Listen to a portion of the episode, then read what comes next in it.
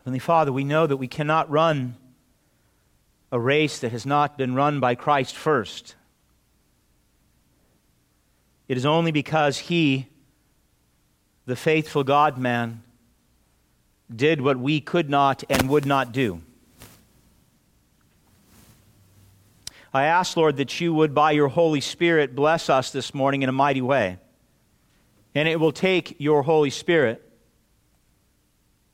This is not a teaching the flesh can receive and then think we can run on our own. It is a teaching that requires humility and submission. Knowing, Father, that what is impossible for us is not impossible for you. I ask, Lord, that you would give us an understanding of this race that has been set before us, not just individually, but as a church. That we would see this great race of faith that you've called us to live, that you've equipped us to live, so that we can be not only blessed one to another, but bless this dark world with the gospel of Jesus Christ that they too might see there's a race to be run, a finish line to be crossed, and Christ to be that prize.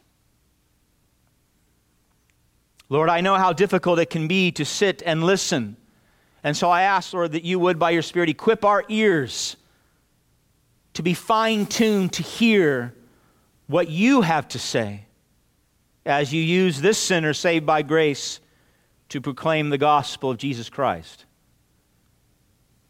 We need your Holy Spirit, Father, for the faithful proclamation and the faithful reception and the faithful transformation of the hearts and minds of your people.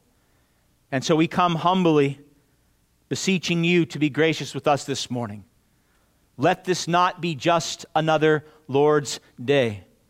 Let it be a day with high expectations that we as a people would run the race faithfully to the end, each and every one of us and by your grace come into the presence of Christ forever and ever. We ask this for his glory. He is most certainly worthy of it. Amen. Amen.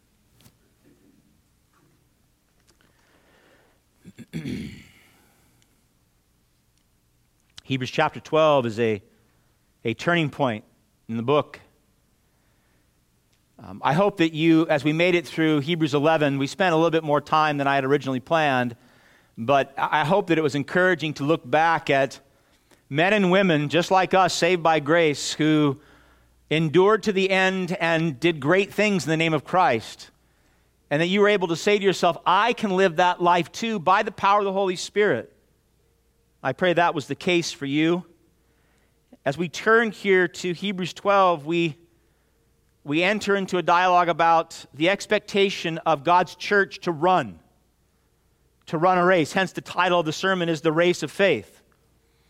And the author uses a, a literary technique, it's an analogy.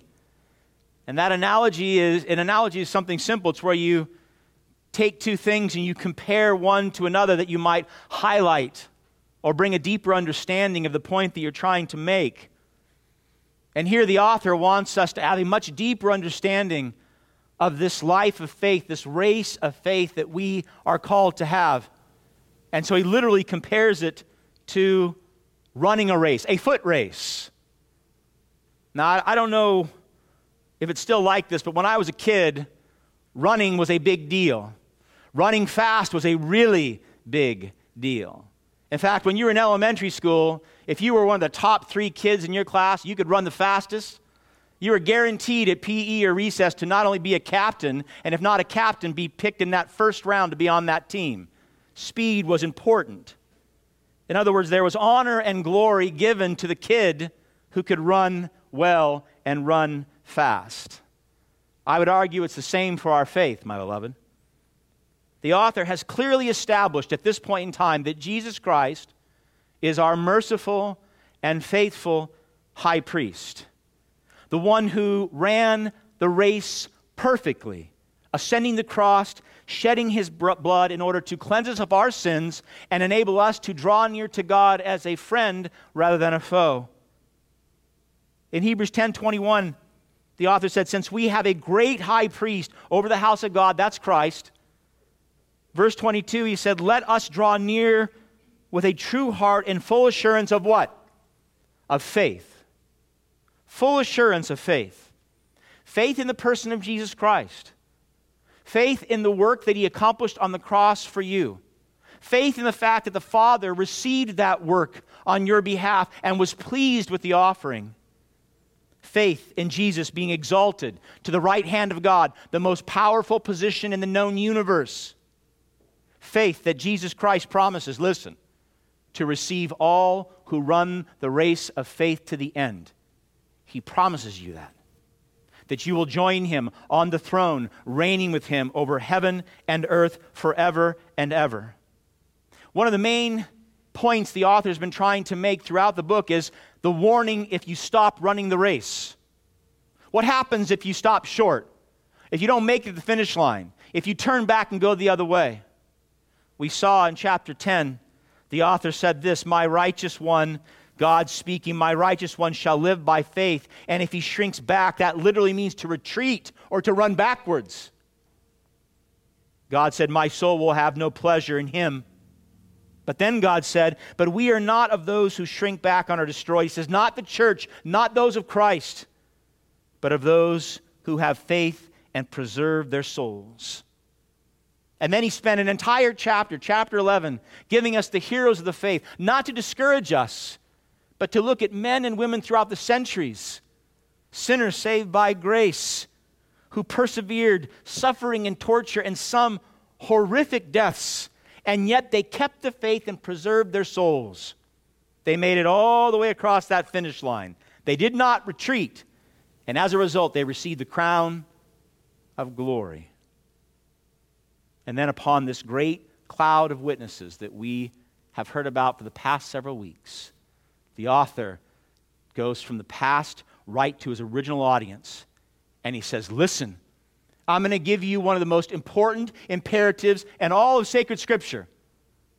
He gave it to his audience. By God's grace, the Holy Spirit will give it to you. And that is to run the race set before us, to live a life of faith until you take your last breath so that you will have a future breath by God's grace. This morning, I want to I want to look at that race. I want to look at what that race means, the instructions of the race, the power to run, the reason to run. Those are going to be our three points. I pray you'll stay with me this morning. There's, we're going to do some running now, but this is not the only time we do it. So, the instructions to run, the power to run, and the reason we should run. Number one, the instructions to run. Look at verse 1. Hebrews chapter 12, verse 1. The author says, Therefore, since we are surrounded by so great a cloud of witnesses, he said, Let us also lay aside every weight and sin which clings so closely and let us run with endurance the race that is set before us. He starts verse 1 saying, therefore, and therefore he what? He connects us to all the heroes of the faith in chapter 11. Therefore, let us, just like they did, run this race hard, long, and well. Now, the author is speaking to his audience as the Word of God, I pray, is speaking to you. It is a call to perseverance. It is a call to make it all the way to the end. Now, this great cloud of witnesses, I've heard it preached like this. I don't believe this is an accurate interpretation. It's not these, these witnesses seated in a stadium like that the Olympics looking down upon the church saying, run, run, run. It's their lives, it's the testimony of their lives lived in faith that we can look back on and see that God did great things, exercised great power in sinners just like us. He saved them, He sanctified them, and He sustained them all the way across that finish line. In other words, they are proof positive that God can do what man cannot do. They are proof positive that He can take people just like us. And if you know yourself well, you know how deep that sin runs and He can save you and He can sanctify you and He can give you feet to run a race all the way across that finish line, too. Many before us have completed the race. They have received the crown. Many after us will complete the race. They will receive the crown, and therefore we can too. What is impossible for us is not impossible for God. So if you're sitting here saying, oh, the whole idea of running anymore, I'm, I'm exhausted, I can't make it, life's too hard, it's now too long, the author's saying, foolishness. Christ has run it, He's completed it for you, and He's empowered you by His Spirit to do the same. Amen? All right. Look at verse 1 again. Therefore, what? In light of this great cloud of witnesses, therefore the author says, Let us also, just like all the faithful saints in Hebrews chapter 11, let us also lay aside every weight and sin which clings so closely, and let us run with endurance the race that is set before us. This is a single imperative run the race. Run the race that is set before you. And then he gives us two qualifications, two aspects of how we're to do that. He says, lay aside every weight and sin that keeps you from running well, and then run with endurance. One imperative run the race. How do you do it? Lay aside the sin, lay aside the weights, and run with endurance. Now, I want you to notice he says, the race that is set before us. That's the church. That's the life of faith. And God has set before us individually and collectively a particular race, a race that you are to run and that we are to run together. And whether that means temporal victories and much success, like we saw in Hebrews 11 with some of the Old Testament saints, or much suffering and torture and maybe even a martyr's death. This race is set before you by God. He has decided how your life will proceed. He has decreed how this church will move. And therefore, we are to, by faith, do what? We are to live being sure of things hoped for and certain of that which is not seen, living the life of faith. It is a Proverbs 3 trusting in the Lord with what? With all your heart, leaning not on your own understanding, but doing what? Acknowledging Him in all your ways. It is a life of complete and total submission to Jesus Christ as Lord and Savior over your life. Every moment of every day, every relationship, every decision, every dollar you spend, He is Lord. You walk in faith and not by sight. Now, for the author's first century audience, when they heard the word race, they would have thought foot race. There was a what's called the Pan Hellenic Games which included the Olympics, which is where we get that thing we do every four years. And then racing, foot racing, was it was the primary sport. Even the pentathlon, they always did that first. Short races, long races. Most of you know that any, any serious athletic event requires effort, exertion, struggle, suffering, if you want to make it to the finish line, if you want to cross and you actually want to win a prize, you got to work hard to get there. Now, the Christian life, the Christian race, is a hard race too. Even though you've been saved by grace, indwelt by the Holy Spirit, and you know that you have victory in Christ, it's a hard race to run. I think it was Tozer who said Christianity has not been tried and found lacking, it's been tried and found difficult, and therefore not tried at all until we are free of these earthly bodies, you will continuously engage in that Romans chapter 7 battle of the flesh and the spirit. That's part of the run. That's why it's so hard. You will say, like the Apostle Paul in Romans 7, For I do not do what I want, but I do the very thing that I hate. Was that your week? Was mine. I do not do the good that I want, but the evil I do not want to do, this I keep on doing. That's why it's so hard. That's why the race is hard, because the flesh still battles the spirit. And this is precisely why the author says here's what you got to do. Here are two invaluable tools to make sure that when you step on that track, when you proclaim Christ, you run well. First, he says, look at verse 1 again. He said, Let us also, like the saints of old in Hebrews 11, let us lay aside every weight and sin which clings so closely to us. Now, this race metaphor, again, it would have made so much more sense to them when they would when they would go to the games like the olympic games and they would enter the stadium. People from different regions and, and, different areas throughout the empire would come and the runners would have robes and they were all colorful robes. And they would they would they would be robes that would tell about their family or their place of origin or their clan. But they didn't wear those robes when they stepped onto the track. They would take the robes off. They would literally set them aside or they would put them away and they did that so that their legs would be free to run well the Christian runs the race of faith, he must, she must do the same. We must lay aside, literally in the Greek it says to put away, put away, throw away. Listen, every single thing in your life that prevents you from running well, every single thing. He obviously starts with sin because sin creates a barrier between us and God. You can't run well if you have sin clinging to you. You say, Well, I'm always going to sin. I'm, I'm called to confess my sin. That is true. But these sins that cling to us, these are the sins that we battle again and again and again, and we refuse to mortify. We call them besetting sins. I don't know why we call them that. I don't like that. They're sins that keep us from running effectively with the Lord. The answer to this is simple you mortify them, you put them to death. You confess them to God, you confess them to one another, and you fight and you fight and you fight until you can put them away and get rid of them completely. That sin in your life, that besetting sin, that one you've dealt with for years, no longer keeps you from running hard and running fast and running all the way to the end. Sin entangles us. That's, that's, most of us say, well, of course, that's easy to understand. But he says something else here that to magnify what he's trying to accomplish. He says, not only do we need to put away sin, but any weight, any hindrance, anything in your life. And I couldn't, I couldn't do this in 10 hours.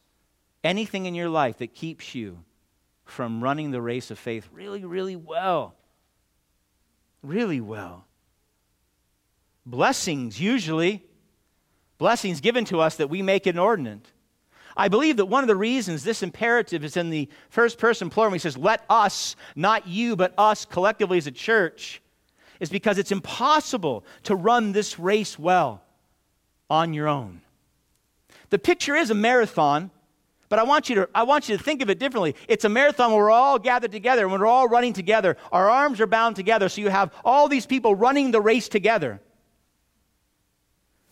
You see, there will be weights in your life not necessarily sin, but idols of blessings that become sinful. And there are things you're not going to see on your own. Blessings like work, school, hobbies that engage us, relationships, things that may slow you down that you do not see, but others in the body of Christ can see. And brothers and sisters will come up to you and say, Listen, I love you. Do you see this is becoming inordinate in your life? Do you see this might be hindering, binding your legs from running the race of faith? Years ago, we had a dear brother who was gifted with industry. That's a glorious gift, by the way. I mean, this man worked. And he worked, and he worked. He was the testimony of Proverbs 10:4 that says, "A slack hand causes poverty, but the hand of the diligent makes rich." But the more this man worked and the more money that he made and the more responsibility he got at work, the less he ran the, the race of faith. He began to neglect his wife, his children, and the church. Now, some of his brothers thankfully came up to him and said, Hey, I see a weight that's tied around you. Your work has become an idol. You've put it over your wife and your children and the ministry at the church. Now, by God's grace, this man was humble enough in the spirit to heed the counsel of his brothers. And he didn't stop working, he continued to work, but it was no longer inordinate, it wasn't an idol. And he began, instead of running the race of work, he began to run the race of faith, re engaging and ministering to his wife, raising up his children in the faith, and becoming an active, vibrant member of the church again. It was a glorious thing to see. He did not see it until it was pointed out by a brother or brothers in Christ. So, in order to run the race well, we must lay aside every weight and every sin. So, ask yourself what in my life right now am I aware of that is causing my faith to not be brilliant, that's slowing me down. And then you might want to come up to a brother and just say, hey, you know what? There, there's got to be things that I'm blinded by. Can you help me see? Speak into my life. Do you see anything at all? Work, family, church, community. Do you see anything that may be impeding my ability to run this race well? And there's a reason for that. The second tool that he says, lay aside every weight and every sin. And the number two, he said, run the race with what? With endurance. Look at it again, verse 1. Let us also lay aside every weight and sin which clings so closely, and let us run with endurance the race that is set before us. So, the metaphor we get quickly, it's not a sprint.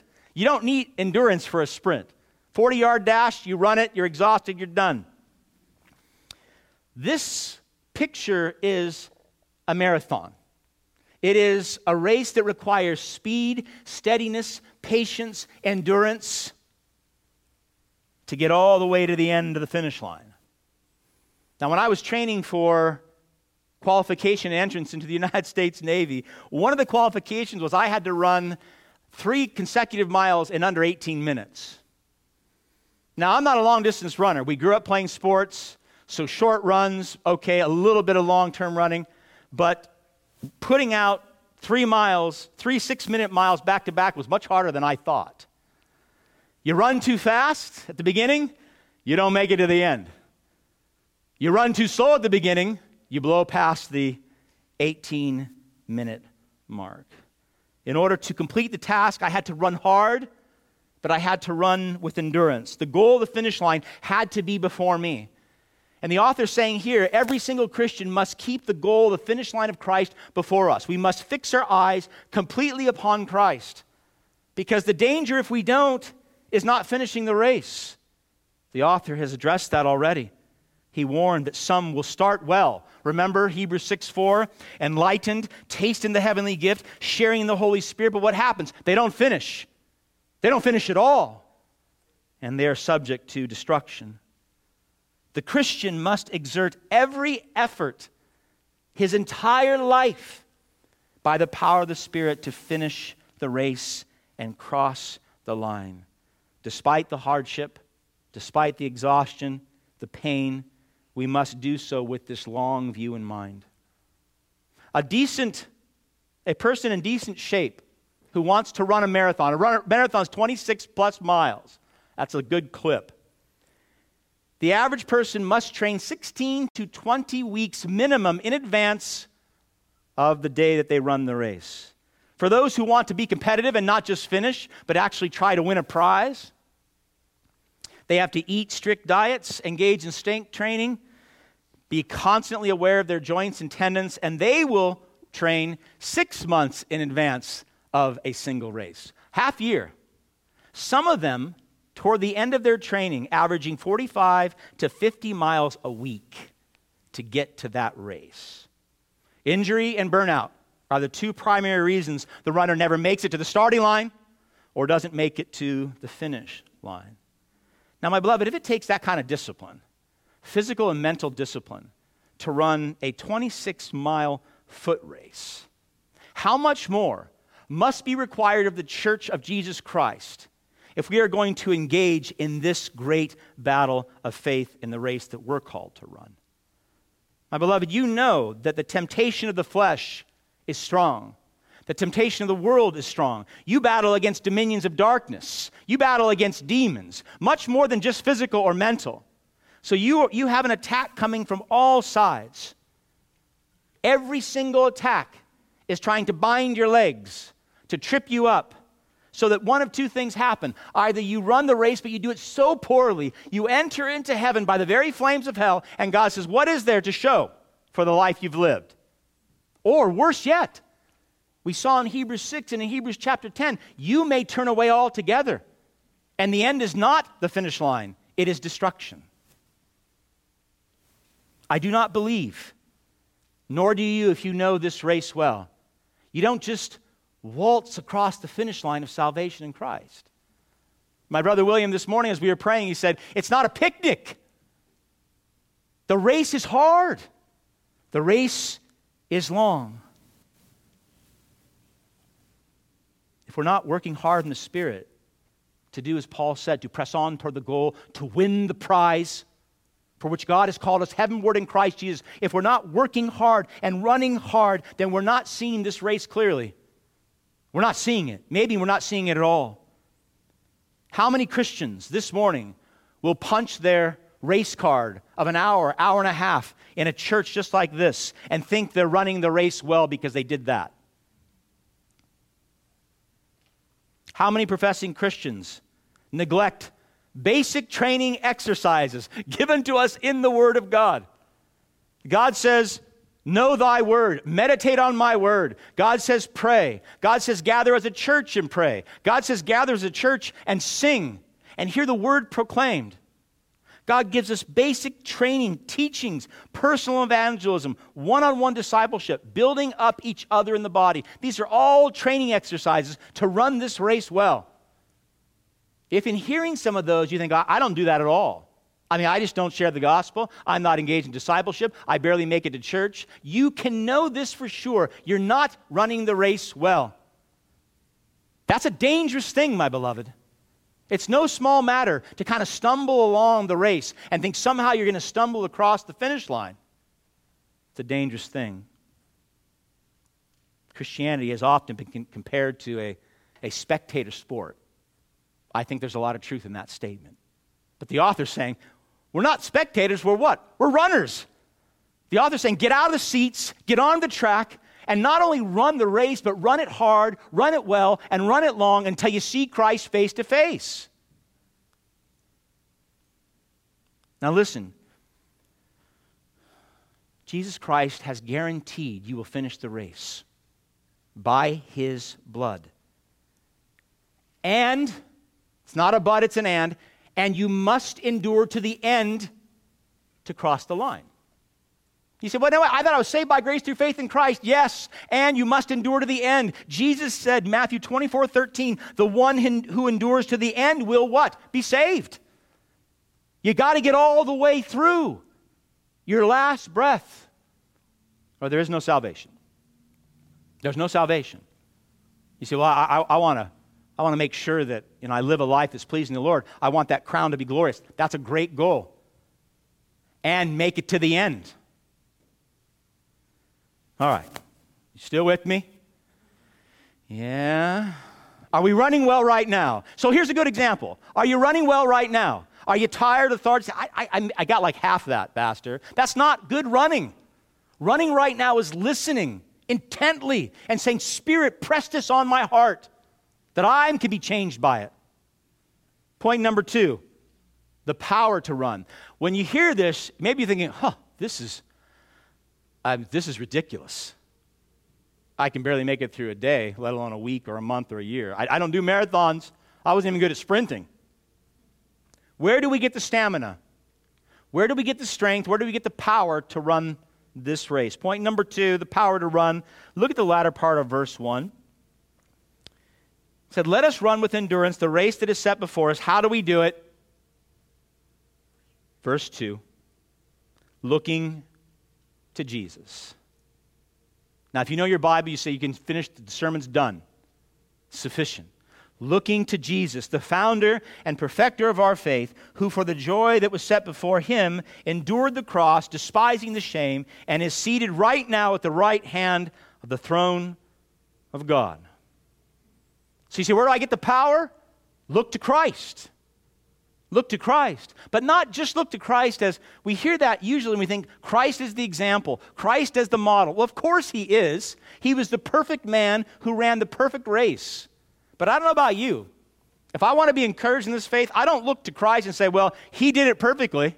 Because when I do, I know that Jesus Christ, the Son of God, every word, every thought, and every action, he did by faith in the Father. He lived the perfect life.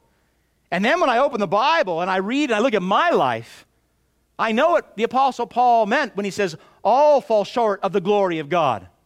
I see my sins and the depth of my sin. I truly believe that even my most righteous acts and my most righteous deeds are nothing but filthy, vile rags before the living God.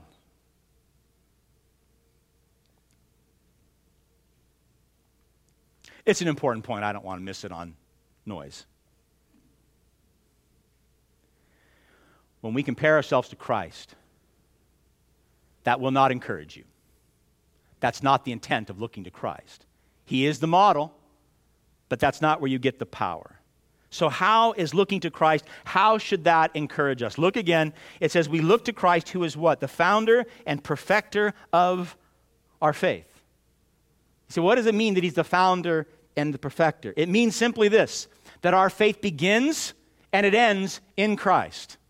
It starts in Christ and it ends in Christ. He is the founder. If you believe it all, then Jesus Christ is the founder. Some translations say the author of the faith, the champion of the faith, the pioneer of the faith. He is the very source of why we believe. It is Christ. And he is simultaneously the perfecter of it too. Through his perfect obedience to the Father, through his death and resurrection on the cross, Jesus Christ guarantees that we, now children of God by faith, will be made perfect too. In other words, you don't look to Christ and, and compare yourself and say, maybe I can get there on my own. You look to Christ, you see the perfect work, you look at the depth of your own sin, and you say, it must be by faith. I'll never get there apart from faith.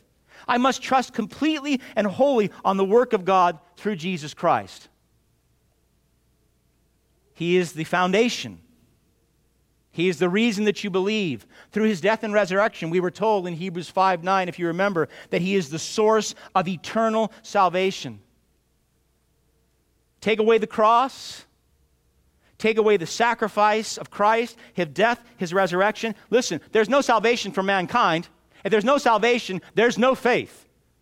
There's no beginning of faith and there's no end of faith. There's no salvation in Jesus Christ. That's why we can say he is the founder of it through his death and resurrection. Any runner that's serious about completing a race keeps his eyes fixed on the finish line. Jesus Christ is the founder and he's the perfecter because he is the finish line. He's what we're aiming for. The finish line is Christ, it's being with Jesus. So he's the reason that we're running in the first place, the founder of our faith. He gave us the faith to believe. You believe because Christ gave it to you through the Spirit of God. And He is the end goal of our run, He is the perfecter of it as well. So when the believer, listen, looks away from everything else and he truly fixes his eyes upon Christ as the end and aim of faith. Oh, my beloved, when you do that and you realize that by faith in Christ you will be made perfect. That's encouraging. That will keep you running long and hard because you will see Christ waiting there for you. But there's another reason that we're given here. Look with me at the passage again, verse 2. The author reminds us of the sacrifice that was made that we might run at all. Looking to Jesus, the founder and perfecter of our faith, who, for the joy that was set before him, endured the cross, despising the shame, and is seated at the right hand of the throne of God. So, Jesus Christ did not become the founder and perfecter of our faith because he is the Son of God. You know that. That's not why he has that title.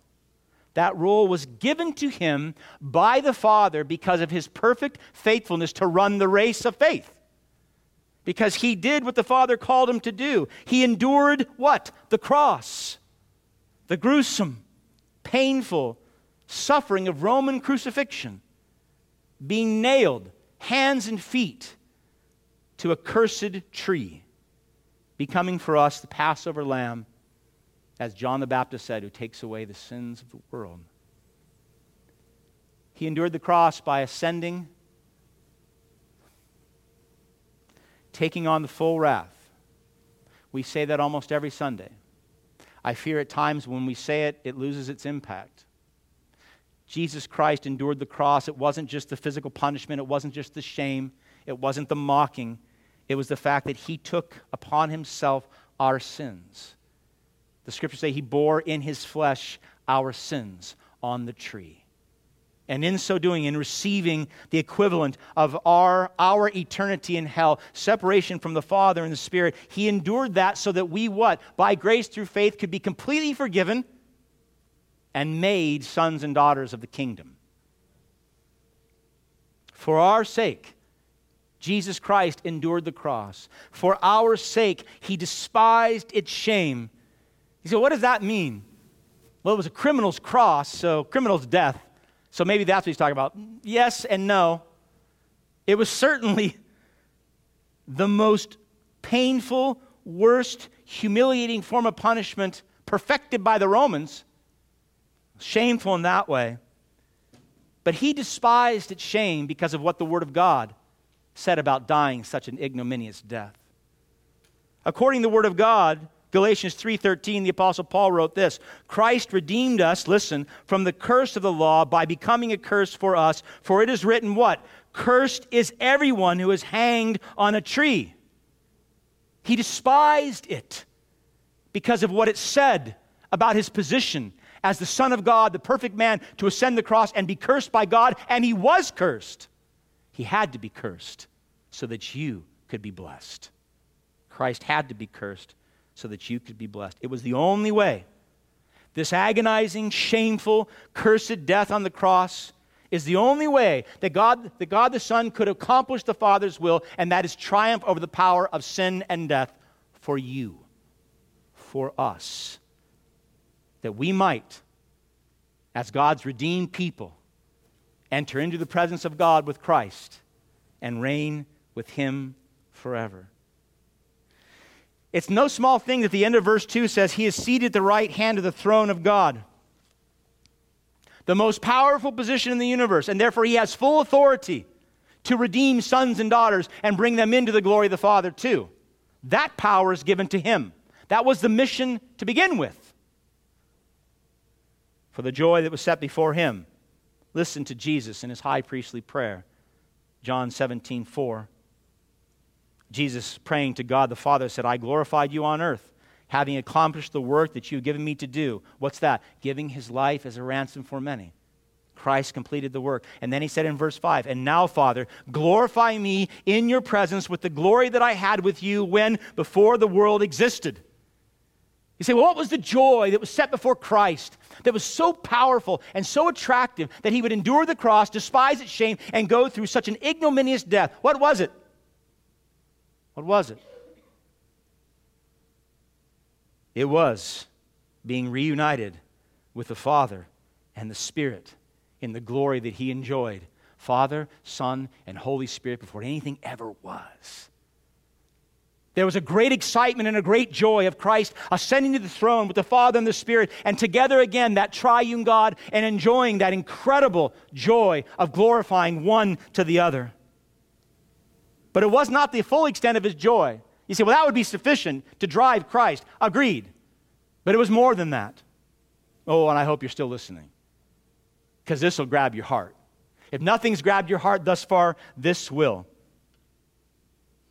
The full extent of Jesus' joy was anticipating your presence.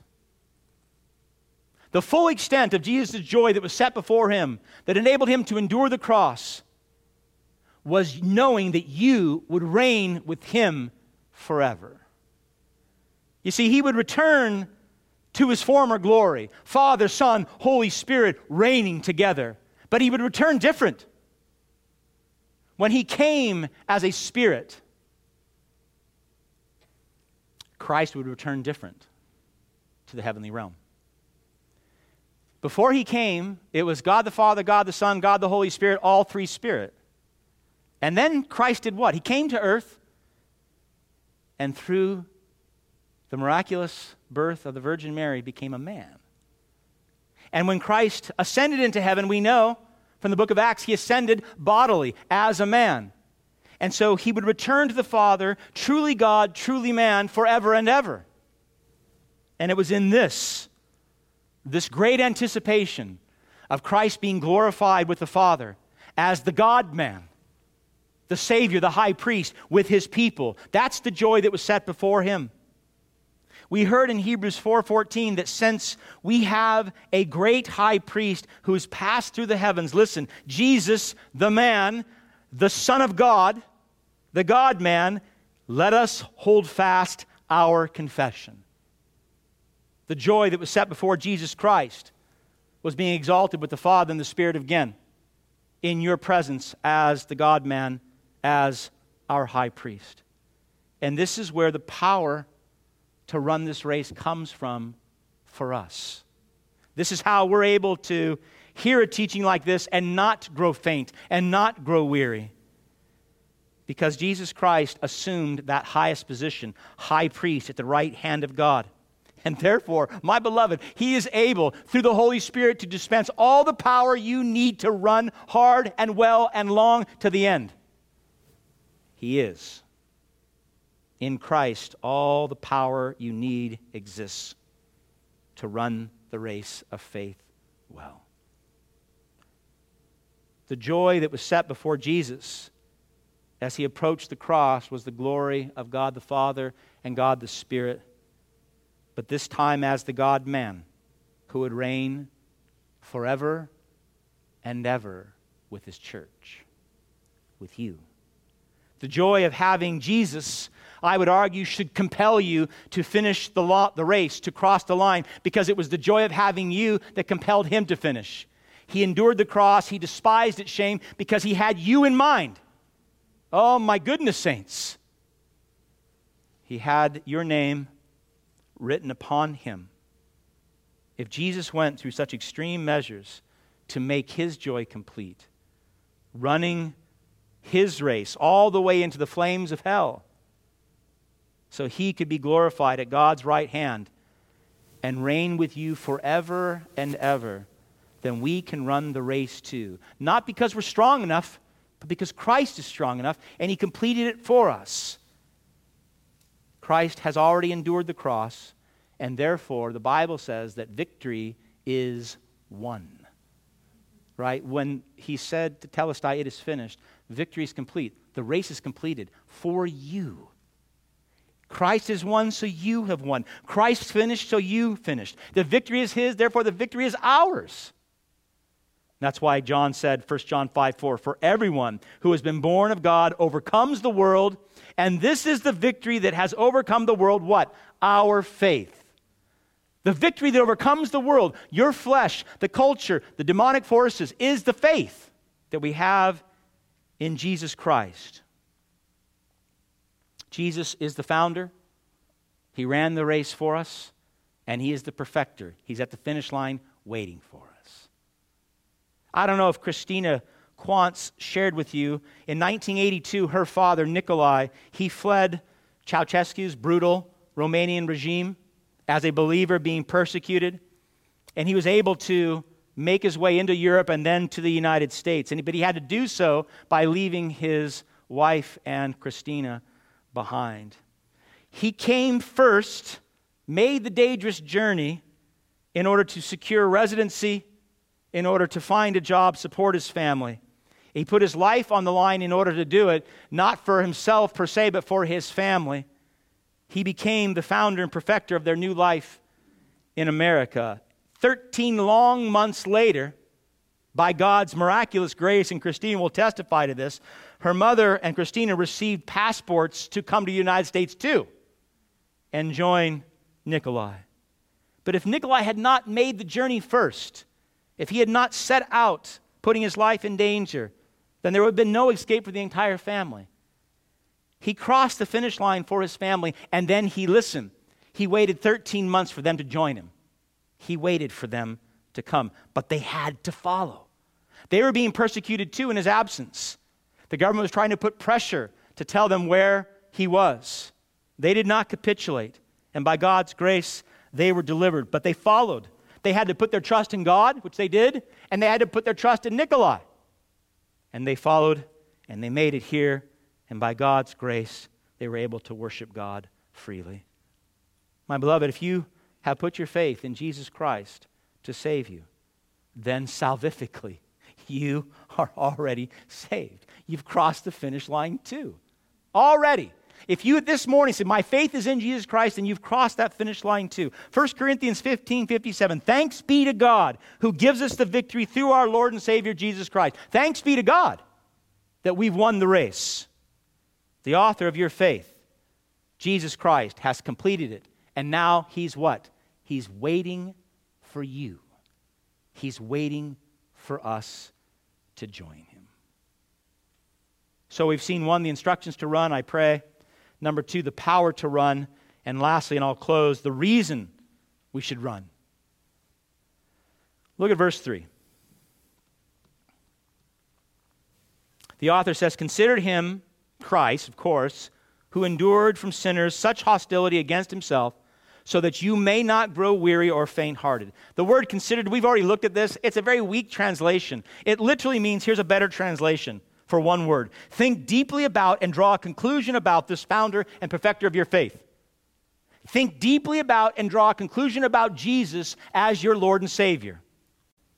Now, when we consider our Lord's endurance in light of such extreme suffering on the cross, we will be encouraged not to grow weary. We will not grow faint hearted. You see, when the Son of God arrived on earth, what he should have received was a hero's welcome. He should have been, by his creation, adored and worshiped and honored. That should have been the right response. But we know the gospel account. We're told in John chapter 1 that he came to his own and what? His own did not receive him. His own what? His own creation. Those that he, Jesus Christ, made in his own image, that he spoke into being, they did not receive him. And even more painful, his own people, Israel, those redeemed by God, did not receive him. They treated him with unspeakable hostility. And yet, what? He endured to the end for the joy that was set before him. He endured for the glory of God. He endured for the church. He endured for you. He could have stopped it at any time. You know that, right? You remember the dialogue with Pontius Pilate hours away from the crucifixion? He's talking with Pontius Pilate, and Pilate says, Don't you realize I have the power to kill you? And Jesus says in Matthew 26, 53, Do you not think that I cannot call on my Father, and he will at once put at my disposal more than 12 legions of angels? It would only take one to stop it 12 legions. Christ says, I can stop this whole thing right now, like that. This, I believe, is a most profound thought for us, my beloved. Jesus following through with the cross, being treated so horrifically by his own creation with such contempt, knowing the entire time he could stop it if he wants. As sinful, finite creatures, most of us, when we're suffering and going through trials, we are powerless to change things. And when you're physically sick or injured, do you just snap your fingers and suddenly you're well? You want to, right? You pray that prayer, oh, Lord, heal me. When your finances are tight and you are having trouble making ends meet, can you snap your fingers and become rich? You cannot. But Jesus, the Son of God, had all the power at his fingertips. The, God the Father to stop the horrific nightmare of the cross. And yet, he endured. He endured so that we would endure. He endured so that we would not grow weary he endured because of the joy that was set before him. You. What patience, what love, and what grace. What a joy it must have been in the Son's heart to picture the Father and the Spirit reigning with Him, the God man, and His church forever and ever. So extreme is this act of love. The author says we must consider it, meditate on it, think about it daily. For two essential reasons not to grow weary and not to grow faint hearted. You know that, that word in the Greek, faint hearted, literally means to faint in your soul. That's not good. We don't want our souls fainting. We don't want to not make it to the finish line. The danger of growing weary and losing heart is consistent with the metaphor of running, is it not? In fact, Aristotle used the exact same phrase in his writings before the author of Hebrews. He talked about it, though, in the context of those growing weary and losing heart after they crossed the finish line. They'd cross the finish line and then they collapse. The author grabs it and he says, I'm giving it to you as a warning that you don't grow weary and lose heart before you finish the race. That was the warning. Hebrews chapter 10. For you have need of what? You have need of endurance, so that when you have done the will of God, you may receive what is promised. That is the crown of glory, that is Christ Himself. Weariness makes the soul of any of us vulnerable to temptation, to discouragement, to despair. Get too weary too long, and you may turn away from God altogether. We've seen it too many times in this little church. The stress of persecution that this first century church was going through made them very weary. Their hearts were heavy. I would argue today that the stress on many churches, in light of the sheltering in place and all the noise that's going on these past six months, has made many Christians here in the Bay Area very weary. Many in the state of California. Many no longer running fervently this race set before them.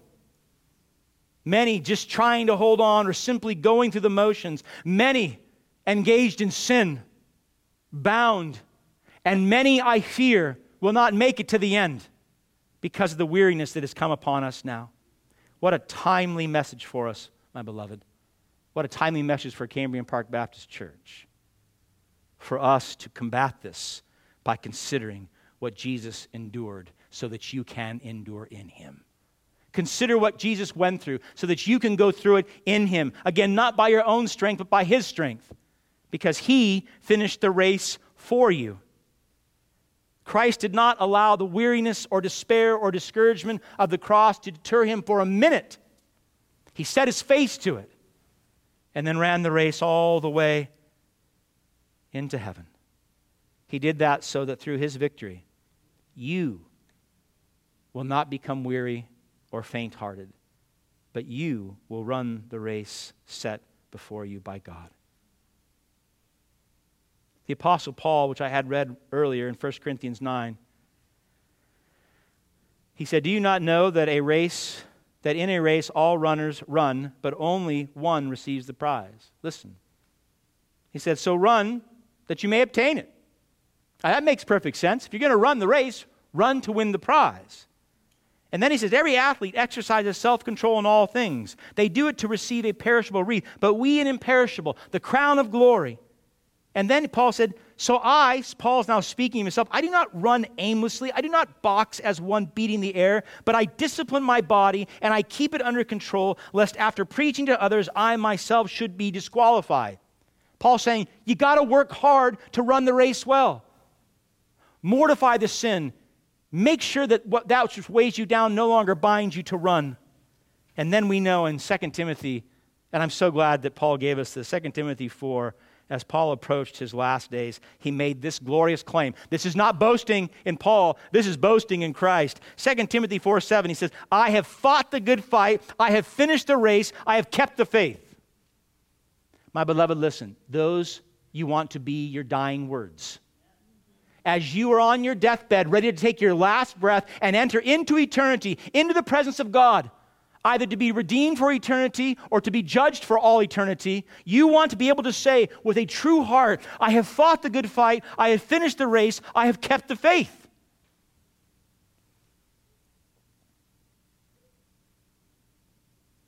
Hmm. You should want those to be your words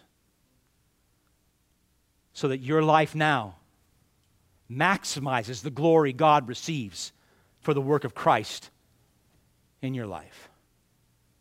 You should want to be able to come before the Lord as a glorious gift, and the Lord look upon you and truly say, Well done, good and faithful servant, not because of your flesh, but because of what Christ did through you.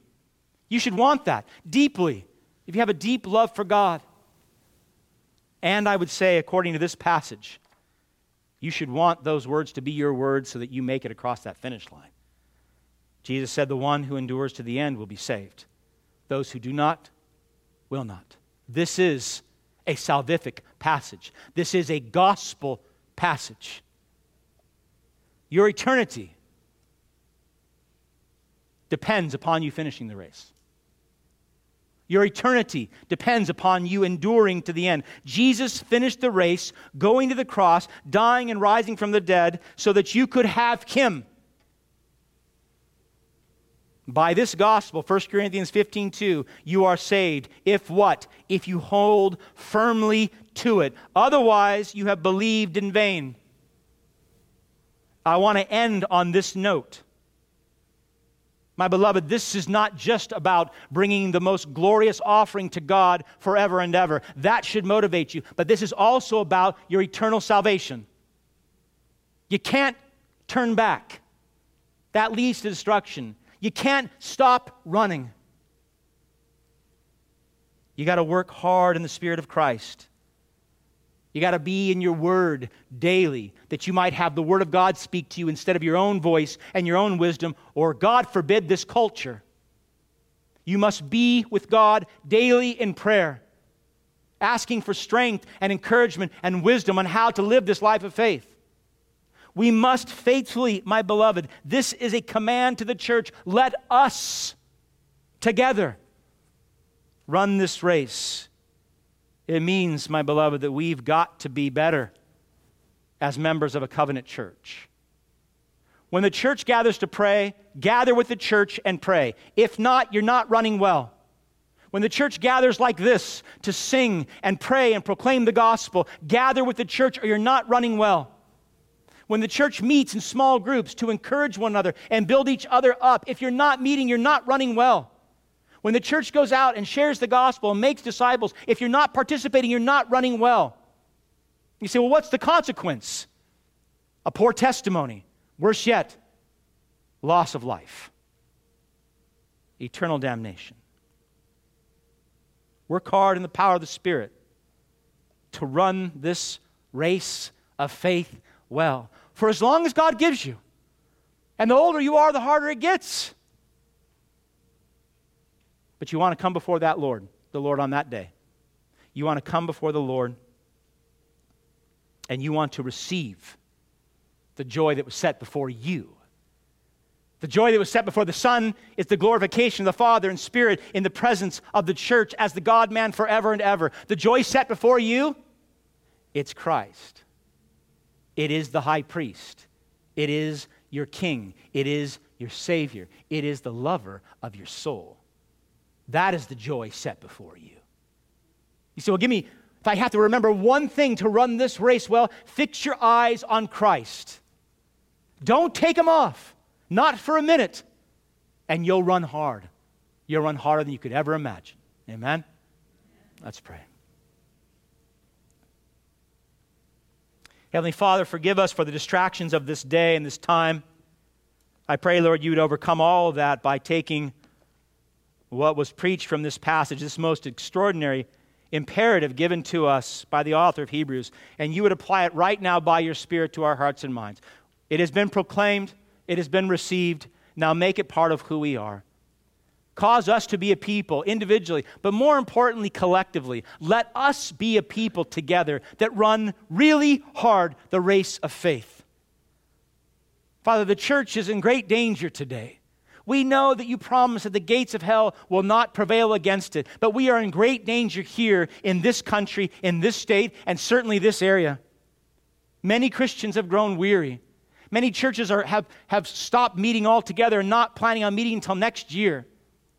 Father, I ask that you would encourage us greatly, that we might encourage others that you would compel us to be bound together in this great run, that we would bind our arms together, that we be interconnected because we are, and that we would run hard and help others run hard too. That we might collectively as a church, Cambrian Park Baptist Church, be presented to you as a glorious offering, transformed utterly by the power of the Holy Spirit into the image of Jesus. Father, help us run. Cause us to run. Compel us to run every moment of every day. Until you call us home or until you come again in glory. Make us a running people. We ask this in Christ's holy name. Amen.